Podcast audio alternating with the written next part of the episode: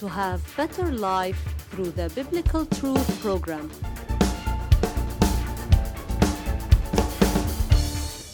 The title of today's biblical truth Do not lie to please people and failing to please the Lord. Many times we lied with what we call white lies to please the people, and many times we angered the Lord with these lies to satisfy our friends, our managers, our families, and do not show the truth about ourselves. Today's biblical truth urges us to please the Lord by speaking truthfully all the time to please God. In Galatians 1:10, it says, "Am I now trying to win the approval of human beings or of God?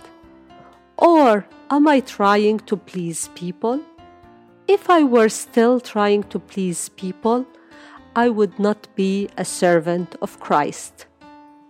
When we gave the Lord our heart and life, we did not do it only during the time when we are in church or with believers, but every day, at work, in our schools, in our universities, in all the situations of our lives.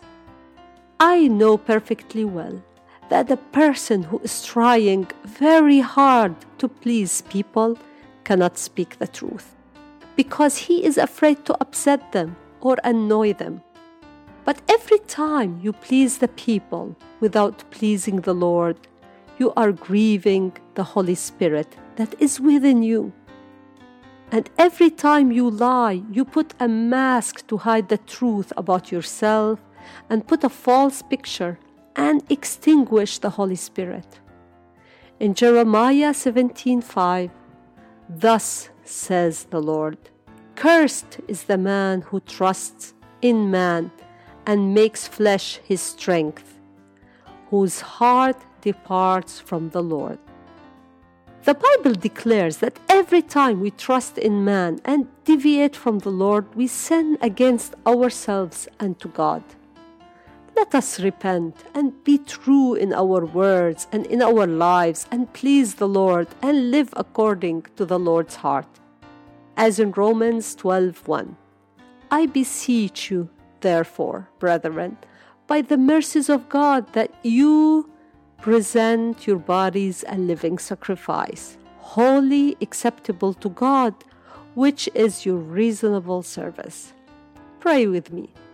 Lord, we repent from every sin of lie and every mask that we wore to please people without pleasing you. Forgive us, Lord, and let us live faithfully for you all the days of our lives.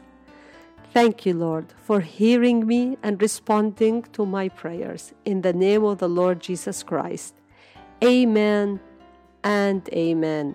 May the Lord bless you in a new episode of the Biblical Truth program.